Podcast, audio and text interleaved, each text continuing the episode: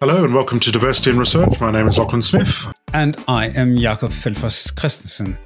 So, today we are joined by Anna-Lena Kulik, uh, who works at uh, the European uh, University Association.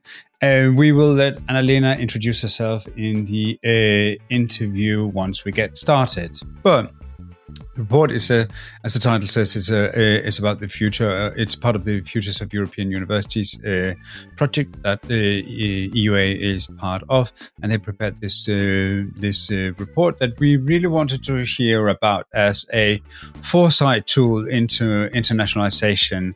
Um, so we had a brilliant conversation. Thank you to Anna-Lena for doing the, uh, having the conversation with us. So I think we'll just say uh, let's uh, take a listen, and then we'll be back afterwards with a with a, a bit of a, a catch up. Uh, hi, Anna-Lena. Welcome to the podcast. Hello. Just before we dive into today's topic, could you tell us a little bit about your yourself and perhaps a little bit about the overall purpose of the report that we're going to discuss today? Yes, uh, thank you very much, first of all, for inviting me. I'm very happy to be here to have the possibility to speak a bit with you uh, on the podcast. So I'm Anna-Lena. I'm working at the European University Association in Brussels. Um, and we are an association of more than 860 universities and national university associations from across Europe. We don't only cover the EU, but the wider higher education area. Uh, so also countries in the wider Europe. And um, I'm working there as deputy director for policy coordination and foresight. And what does that mean? Well, for instance, foresight, things like this report we're talking about here today, falls into that field. So we do a lot of, besides doing advocacy for our members at European level and, um, and talking to the EU institutions a lot, we do what we call horizon scanning.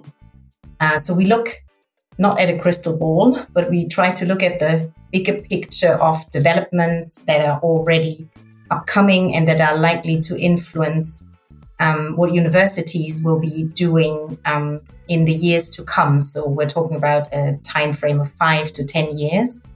And of course, we have very diverse membership, so institutions with very diverse profiles. Some are more research oriented, others maybe more teaching, or often a mix of both. Some are small, some are bigger ones. Some are very active internationally, others maybe more uh, locally. So we cover that wide range and we want to provide them with, um, yeah, food for thought as well.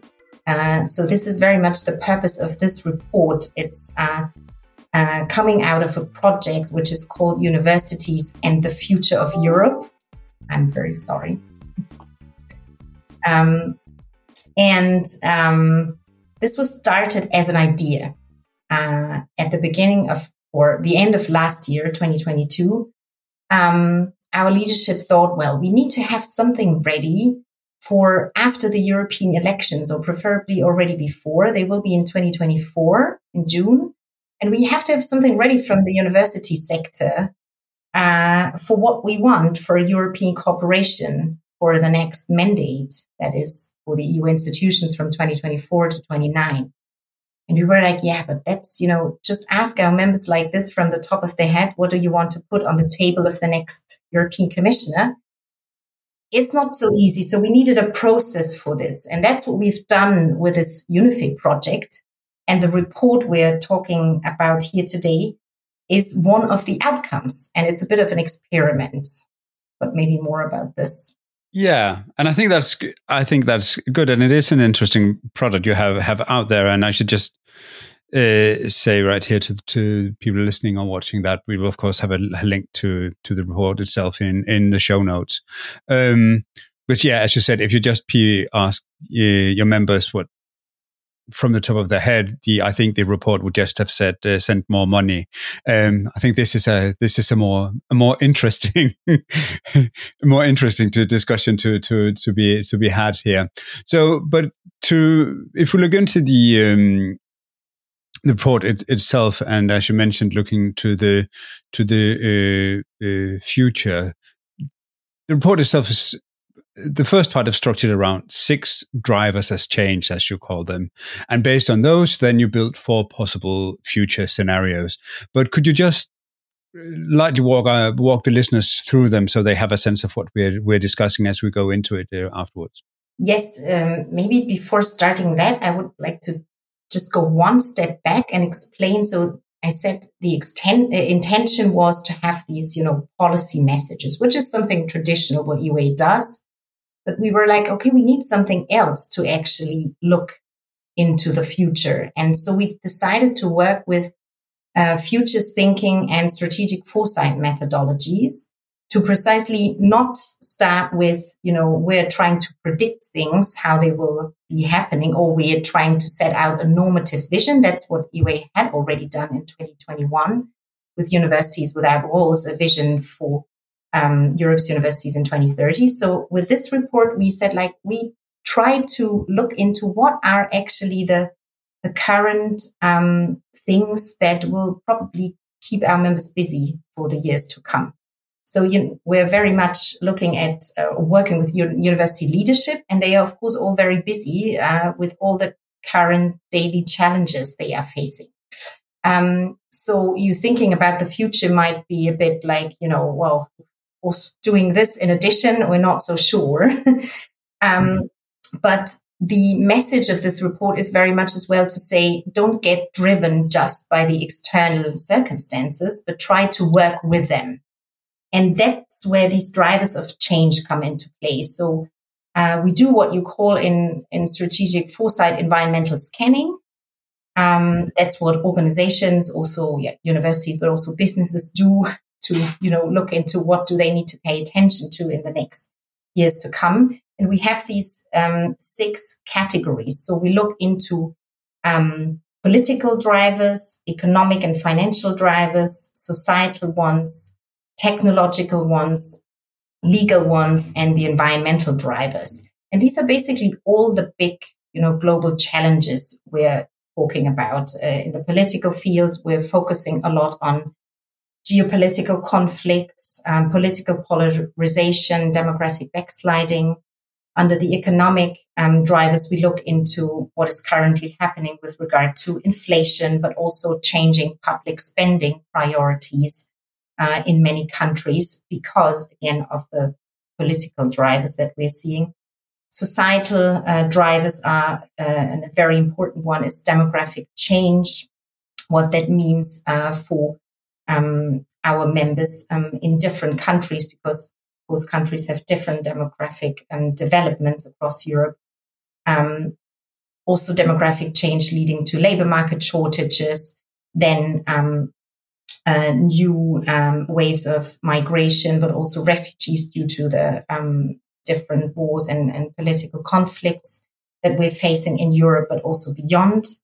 We look into the um, technological drivers. There, a big one is, of course, further digitalization, but also hybridization of work. And also, again, what does that mean all for universities, for their missions, for learning and teaching, but also for universities as organizations, how they function. We look into uh, the legal drivers as well. So there's all about uh, yeah, laws in certain countries becoming a bit more restrictive. So there's a lot about, uh, you know, university autonomy or academic freedom, how they are, um, yeah, also threatened in certain um, countries, uh, even in Europe. And then last but not least, the environmental dimension uh, with the sustainability challenge as the biggest one, which is actually also in terms of the time frame, of course, the one that's always there. While, you know, the financial one, we can say inflation maybe, you know, this will uh, will decrease a little bit uh, in the further years to come. The environmental challenge um, is always there. So these are the six, let's say, drivers of change. And then we work with a methodology that comes from the Institute of the Future in California, a future thinking um, think tank, actually. And we developed together in workshops with our members, with university leadership, um, four different forecasts. What are these forecasts? A forecast is um, a certain future, which is a possible one. We can talk about how plausible or likely it is to happen, but that's not what is the most important thing with this. So we work with this framework of four different forecasts the growth one, a constraint one, a collapse one, and a transformation forecast. And our focus here as a topic is really the future of transnational cooperation of Europe's universities. So what are they doing together in Europe, but also with partners globally? And how is this influenced by the different drivers? So for instance, in the growth scenario, eh, in the growth forecast, we're looking at continuous diversification of forms of international collaboration. Um, due to the fact that there are many people, including in universities, but also policymakers, realizing we need to work together globally as far as possible um, to address the challenges together and um, to collaborate for innovation. And this could, in this forecast, be possible due to further digitalization to reduce the environmental footprint, because of course, the sustainability challenge remains there. So this is the growth forecast. Then we have a constraint forecast, which is um, much more looking into um, taking some of the signals of the current geopolitical developments that are, yeah, rather looking towards a constrained scenario for also university collaboration because due to political reasons, it might be difficult to collaborate with certain countries and so on. So, um, that would be a constrained forecast. A collapse forecast is surely not what most of us would like. But of course, it's also a future that we could look towards. What does it mean, yeah. a collapse yeah. of European cooperation as we know it, or international cooperation of universities due to, for instance, further political polarization, an extreme um, uh, sort of environmental scenario where traveling would become difficult, um, and things like this. And then we look also the fourth one, a transformation uh, forecast where we have a bit of a two tier system. Some bigger, as we call them, European federal universities, um, yeah, as alliances of universities across the different countries in the EU working together, and, and then um, smaller um, higher education institutions that would be nationally funded um, and would cater towards more local communities. So these are the four forecasts. Again, they are meant for as tools for reflection. They are not so much um, meant to be predictions of the future, but actually to spark some of the discussions like we're having them here today. Yeah, exactly. Before I'll just just let Lachlan ask a ask a ask a question, I'll just say that you Ooh. you mentioned that and I think what is interesting, of course, that reality is probably somewhere in between the four. Um, and I mean, you you mentioned the first one, the group growth forecast, as or it's mentioned in the report, I think, as the one most likely continuation of today. Uh, you could perhaps say that perhaps it's even perhaps more scenario four. That's actually what's actually happening today, and and uh, is perhaps more of a precise prediction of of if of a continuation. But uh, but we'll get we can get back into that in in just a just a in in in in just a second. So, but in the report, you talk about uh, values and and issues being politicized. That just just mentioned uh, just a second before, but you don't explicitly talk about diversity and EDI uh, issues as as such, which of, of course uh, is is our topic. And you you slightly touch it uh, on it on the student side, but not really on the staff side. And you refer, uh, refer to your EUA report from 2020. And as you mentioned in right before, you had the strategy uh, that uh, came out in 2021, which is of course more normative than than a forecast report like like this. So I'm I'm aware we're creating a bit of a straw man here to, to, to some extent, but still, it does seem strange to us. And it is a bit of a concern because the demographic changes that you mentioned, combined with the European values, uh, politicization of a lot of diversity issues, uh, even within Europe, uh, spells potential disaster within some of the scenarios described. Uh, so, where where does this report leave uh, minority staff at EUA universities? Should they should they rely on the ambitions of the European Commission on in this area, or, or where what, what should they think when reading through this report? Yeah, I'm glad you mentioned um, our other report, indeed, from 2019 as well. And I agree with you that diversity, equity, and inclusion are important issues already now, and they will they are there to stay in in the future as well.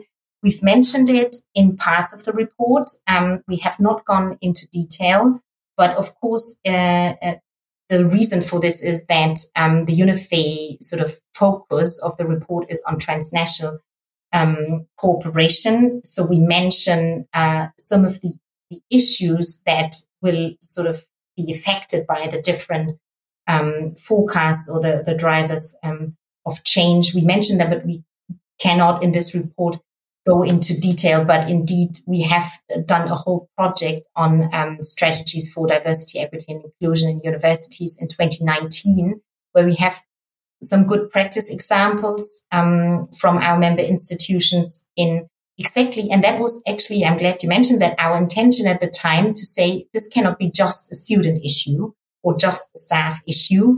We need holistic strategies. Um, that was very much um, an outcome of this invited project um, at the time uh, as well, that we need holistic institutional wide strategies for this that looks at all the university missions in learning and teaching and therefore also for students and staff. But um, we what you can actually do, and I'm I'm glad that it, it's actually already an example of what we want to achieve with the UNIFE report. So with the with the one we're talking about today is uh, that it triggers some reflection. So you could actually take this model of the four forecasts and say, well, I don't want so much to focus on what it means for transnational cooperation of universities. I'm interested in the future of diversity, equity, and inclusion in Europe's universities. So you take the same model and you can play uh, with this uh, forecast and, and actually think it through. What would that mean um, for people with uh, different backgrounds um, in in our member universities, for instance? um, what would it mean for people, um, uh, yeah, with different identities, different backgrounds, um, and uh, yes, that in if we take the forecast like we have them in the report, um, yeah, you could uh, you could do the same and um, and think through, uh, yeah, how it would affect um, different groups of staff and students, indeed. And we maybe as an example, in the growth forecast, we go a little bit into that because in the growth forecast, international collaboration is diversifying, but more out of the need that we have demographic decline in many European countries. So some universities, again, depending on their profile, depending how they are funded, depending where they are, um, may look towards recruiting more international students. We have an example in the report um, with a scenario, so a story set in the future of a smaller um, university in an imagined town in, in uh, Western Germany, uh, where we have an aging population. And this university um, looks towards recruiting more students from India and Africa, so growing countries. Of course, this would bring a lot more diversity to the uni- university. And in our scenario there, this also sparks some political discussions with the local politicians. Um, and that's exactly what we want to show. If this was to happen, you actually need to have even more than today, but we already have that need today, a societal discussion on our values, um, on how to um, accommodate uh, needs of um, different different groups and how to, uh, yeah, to make the university as well a place where all these groups feel welcome and uh, and part of, of the community. Yeah, and I think to to be to be more uh, explicit, I'll, I'll, just talk through some of the scenarios in just a second. But very practical example, if you look at this as at internationalization, it doesn't have to go very far. I mean, we talked a, here on the podcast a lot about the challenges of LGBTQ plus rights, in particular Poland and and and Hungary. Our last episode was about that uh, um, as, as, well. But I'd also say if you look towards the UK and the legislation being proposed right now, even for people coming to the country who have uh, self ID'd as uh, as uh, as transgender or transgender and self ID laws in the countries have allowed them to change uh, their gender. Suddenly, for universities in continental Europe, you have to perhaps to have to be in the discussion where can we both collaborate with Cambridge University and support our our transgender staff. So, so and that's uh, and that's why some of these concerns come for us, and where I think it becomes very, very real for universities sometimes when we talk about this, and why I love this report so much. And I think it, as you said, it it allows you to play with some of these scenarios and think them through in different different contexts. And and I think this is just what's happened within the last week or two. So in that sense, it can go very quickly, and I think it pushes universities to have some real considerations about some of these things, whether you can, if you can uh, have your cake and eat it too sometimes when it comes to, to some of these issues. And so, to just, uh, yeah, perhaps I could, we should just go through these scenarios. I would say that my concern is that, that as, a, as a gay man working with research, and I'm not a researcher, but the four scenarios, none of them are particularly att- attractive, um, and, and and and no scenario, short scenario thought through like that would, would probably never never be.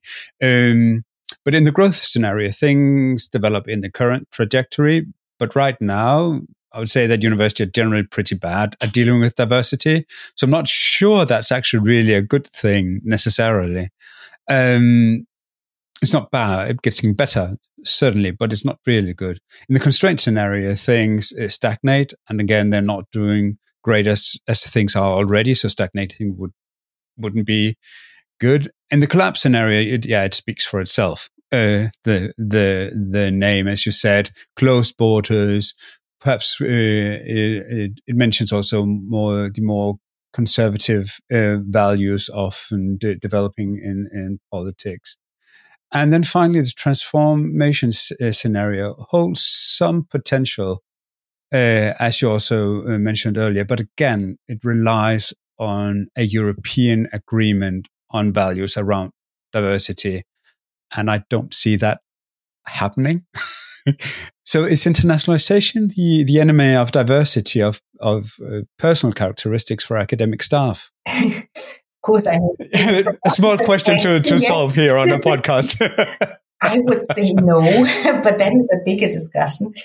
Um, what you point to, indeed, uh, you think um, none of the scenarios is really very attractive. I think that depends how different people read it, of course. And that's how um, exactly what we wanted with the report um, to say, again, these are not predictions, nor are we in favor of one or the other scenario. We're just trying to use um, the drivers and the certain signals of change that we are seeing already and try um, to, in these forecasts to see how they could play out in the future. And if one of the, um, let's say the insights when you look at them or you read them is, well, that's actually not a future I would like to live in well, that is a very important outcome of, for instance, uh, well, of course, a personal reading through report, but this could also be done at a university level when you think about your university strategy and you look at these scenarios and think, what does that mean for uh, our uh, university in, in, our particular context?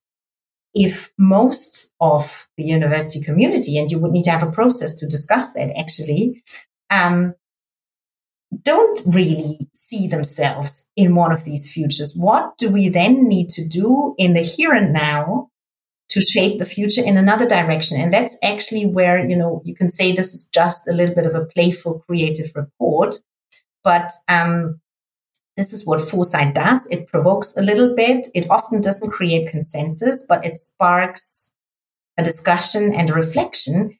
But for it to really be effective, you need to combine, combine it with strategic decision making on uh, what indeed as a university or a university community you would need to decide today so that even if let's say we have you know geopolitical difficult situations we cannot so easily collaborate with partners internationally or we may also decide to you know have our own policies around this precisely to protect you know our staff and their academic freedom and so on um, uh, then this leads to some can lead to some co- really concrete things about what would you need to um, do today to uh, shape the future in another direction than one of these four. And of course, there there could be more that you can imagine. I think you're right, and I think if if I was at, at a university leadership, I I think looking at these things and considering where where we are heading and putting all the things you're doing. We're of course thinking of EDI, but it could be a, a number of other topics, putting them in, in, these scenarios and imagining how this is this would be developing would be be a big uh, big help. And I think particularly because the nature of research, particularly if you're in a large European university, internationalization internationalization uh, is just the new black. It's how things things work, and looking at the developments around us, it does certainly provide some some more cha- more challenge than before, and we were perhaps naive about it already. Uh, the, if we should say something good about the geopolitical changes within the last couple of years, it is perhaps that we have realized that perhaps the world is a messier place to to navigate, even as as research institution than we perhaps imagined. And um, maybe one word about diversity, equity, and inclusion, and, and what universities sort of may need about for this uh, to accommodate this in the future. I mentioned at the beginning that this report is, of course, just one deliverable, so to say, one yeah, outcome yeah. of our pro- of our project. We have another one, and these are the policy messages, and they are published at the same time, but deliberately on purpose in two different documents because we don't want to mix what we ask for in advocacy terms with what we try to provide as an inspiration and um, food for thought to our members for their own um, institutional development. But one important thing that we have in the policy messages is actually, and that came out of the discussions and the workshops we had with our members around this, when we asked them, what do you need as institutions um, to fulfill your mission and in service of society in the future? Again, a big question. We broke it up into different ones. But an important point was um, we need as institutions to have the capacity to deal with diversity, equity, and inclusion. Deal with sounds negative. That's not meant like this. To actually be um, places, uh, create diverse learning environments for people with different uh, different needs. We need to have the capacity for this as institutions. Um, and that is one thing that we have in our messages. Again, they are very much, let's say, high level messages. But then um, what we still draw on as well from our invited project in 2019 and the report that we had there on strategies uh, of universities for um, equity, diversity, inclusion is uh, that we need to simply, it sounds simple, but it isn't, raise awareness and create a discussion about these topics at institutions and also provide staff training on this. Um, that is was a very important um, recommendation, both to basically our member institutions who are working with this, but also towards policymakers that that needs to be possible. That universities um, train their staff at different levels um, to enable them, enable, for instance, a university teacher to work in a diverse classroom. What does that mean? If you have people from different backgrounds and to have the, simply have the capacity, um, yeah, to have different services around this, um, and to not just develop strategies on paper, um, but actually have the means to implement that with the community and to develop it with the community in the first place. So that is an important point. Yeah, and I, I, that of course speaks right down, down that's right our down, uh, right down our alley. That's what we're trying to, trying to do with with the consultancy, and I think it is sometimes it is baffling to to when you meet people in the research community that don't realize how conservative universities actually are on society. A lot of them are anyway, as and they perhaps have to, and how many think that dealing with diversity is a question of being nice to everybody. That is, it's not, it, and trying to convince people that this comes with actual skills uh, it is is uh, is uh, uh is still a, a, a lot of uh, a lot of uh, work. But that's a we had some of these conversations with uh, Stefan, your colleague, earlier on when we talked about the on research assessment as well. But I think I'm very much looking forward to see those policy recommendations as, as well and see how how they are being picked uh, picked up. But as a final question here, let's say I'm a researcher, having listened to this, and I'm a black woman or a transgender man or neurodiverse or a combination of of, of uh, things. Where where does this leave me? What are the tools to use or or the institutions to influence to make sure that the bad things we have discussed doesn't happen. Where where do i go go? Where do i what do i do with with this report in in hand? Well i would say if you're if we i picture myself in you know being a researcher or um, staff um, in one of our member institutions i would say take this to the university leadership this report. And if it's because you asked me about um, diversity, equity, inclusion, and try to play with the scenarios and use them for imagining what they would mean for diversity, equity, inclusion, if that is the topic you would want to bring forward at your institutions. Try to work with these scenarios and spark a discussion, um, maybe in the team where you're sitting, but preferably, and that's again uh, a recommendation also from our invited project, if we want this topic to um, to flourish, get attention, and really get action at a university level, we need to have the combination of bottom up and uh, top down initiatives in the sense of we need to get the attention of university leadership. Uh, so that is that is very important. Um, and then, yeah, use these this these materials. I think to work actually there uh, where you are in in your place um, is is the most effective. What we do as European Association, of course, is we take these things to the European Commission. Um, and then our president, for instance, has a discussion with the European Commissioner for Education, Research, Innovation um, on these topics. That's the level we are working at, level of policies. Of course, that takes a long time and there are a lot of discussions. They are also important, but I think what we need to bring together is what happens at institutional level in the very small with a with a policy picture. So that's where we have this kind of, if you want to say, also a bit of a facilitation function as as European Association. And that's precisely why we made these two things. The report is more for our members to take um, for them as inspiration for their own development. And then uh, the policy work. That's what we do here in Brussels and also with our national members. And if I can add, add just add something to it, I would suggest that they make it they make it tangible. That they tell, like as I, I mentioned earlier, if you're a transgender person, to to say as things are happening, even as close as the UK right now, I perhaps don't feel safe going there. What does this mean for our collaboration with the UK? We might, of course, we should continue, but how can we still do that and make sure that I feel safe and it doesn't have negative consequences for me as a transgender researcher that I can't go to the UK because otherwise we're not really dealing with this situation uh, um, as as as it plays out in reality for for that person.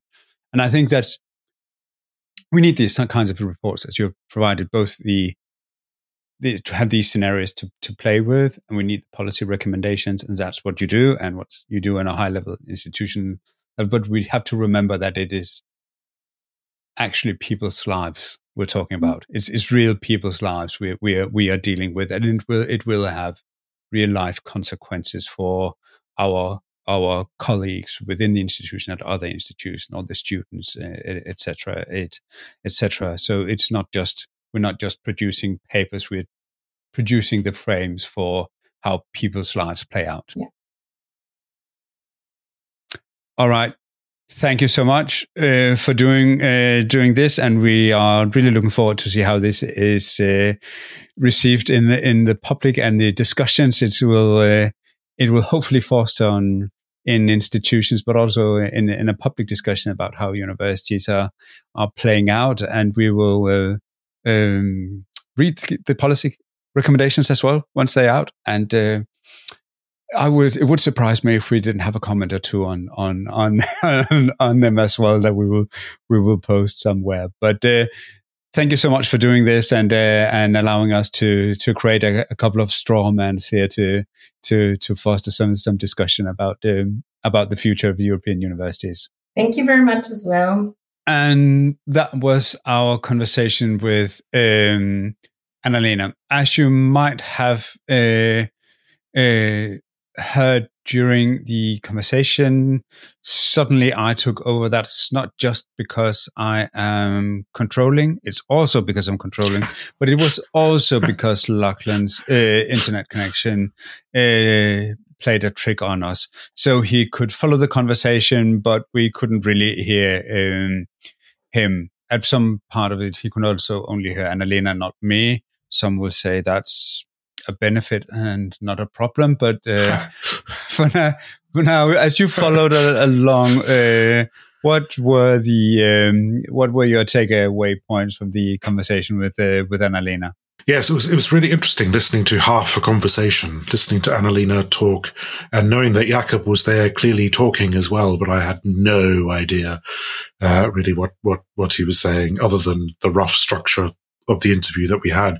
But in terms of takeaway points, I thought um, the the idea behind the report I actually thought was quite quite compelling and it was quite useful. It was something that perhaps more universities should do or university organizations should do in terms of looking into the future and trying to understand where policy um, might be going, to understand where the world is going, what kind of scenarios uh, could play out in different circumstances. So I thought that was really interesting. And I thought the idea behind the report being a a tool which universities could use to test different scenarios, test how international collaborations uh, might work uh, for for them in their own national um, or economic kind of context was really useful. I think there's still a challenge around equality, diversity, inclusion, and internationalization that is is tricky to to sort of get a hold of because essentially, if if we're going to understand some of these scenarios from that diversity perspective, it felt like that the only way we could do that at the moment is for those people who might be members of minority communities to actually put their head above the parapet, to put their hand up and say, look, if we're discussing um, collapse or divergence or whatever it might be, where does that, where do we fit in to that? And that's always problematic because it puts the burden back onto minority communities. Uh, so it's, it's, it is a bit of a challenge. And I know, you know, I, I think, I think in all the work we've done today over the last few years, it's, it's pretty clear that for a lot of universities, they struggle to get the right people around the table to have these conversations and to be part of these conversations. So it, it was, it's a really interesting report and, and to, to, see what policy recommendations will come out or have just come out would be really interesting as well. But I still feel like there's a slight missing piece of the jigsaw around um, around diversity and, and how that fits into internationalization. And I don't know whether I've got the answer to that, but maybe this report is a, a useful step to help universities have some of those discussions. It was interesting to have this conversation about a tool because usually we will have a report and w- then it would be a a a a project with some yeah as she mentioned there will be a report with policy recommendation and that's usually the report that we would be discussing here on the podcast so it was a, a different mm. kind of discussion and and tricky to um, to to to get into, but uh, but it it was very um, it was interesting, and I think it, some interesting, as you said, some interesting scenarios to to play out and play with and see from a diversity perspective. Definitely, well, what are the consequences? And again, yes, this responsibility should be with the universities and not with the minority employees of or, or minority staff at mm. uh, at the institution. It also perhaps begs the question: Can we talk about universities in general in in this sort of context? The future of of of European universities. Universi- European universities is a very different bunch of institutions on different levels, different sizes, different focus, and yeah they are in different cultures where the, the role of diversity or the uh, rights of minorities and the cultural ac- acceptance of different minorities might differ significantly. So, in that sense, can we actually discuss a shared scenario for European universities, particularly if you go into them and take it from from the view of a minority staff? And I'm I'm not uh, I'm not so sure but it is an interesting tool, and uh, we will of course be. Um, this will go out the same day as the report uh, comes out, or or the day after, uh, the latest, and then we will of course also take a look at the um, policy recommendations and probably. Um, knowing us, we probably have opinions.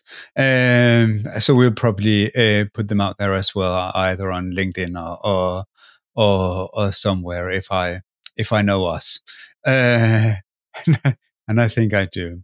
But that wraps up uh, season um, season seven for us. Uh, thank you uh, for for uh, listening. Thank you to Anna-Lena and the people at the European University Association for for um, uh, doing this uh, with us here today. And uh, we will be back. Uh, uh, we'll take a short break and prepare for the next season. And uh, before uh, you know it, we will uh, be back again with more episodes on diversity and internationalization in research and research management. Um, I'll just read us out and then we will be back soon. The Diversity in Research podcast is a Diversity Unity production. It's produced and edited by Peter Xiong. It's hosted by Lachlan Smith and me, Jakob Feldfors Christensen. You can follow us on Twitter at Divrespod, that's D I V R E S P O D. Remember to subscribe, like, and review wherever you listen to podcasts, and share it with colleagues and friends. To learn more about our consultancy and workshops, visit www.diversityunity.com if you have questions, comments, or suggestions for topics or guests to cover on the podcast, don't hesitate to contact us.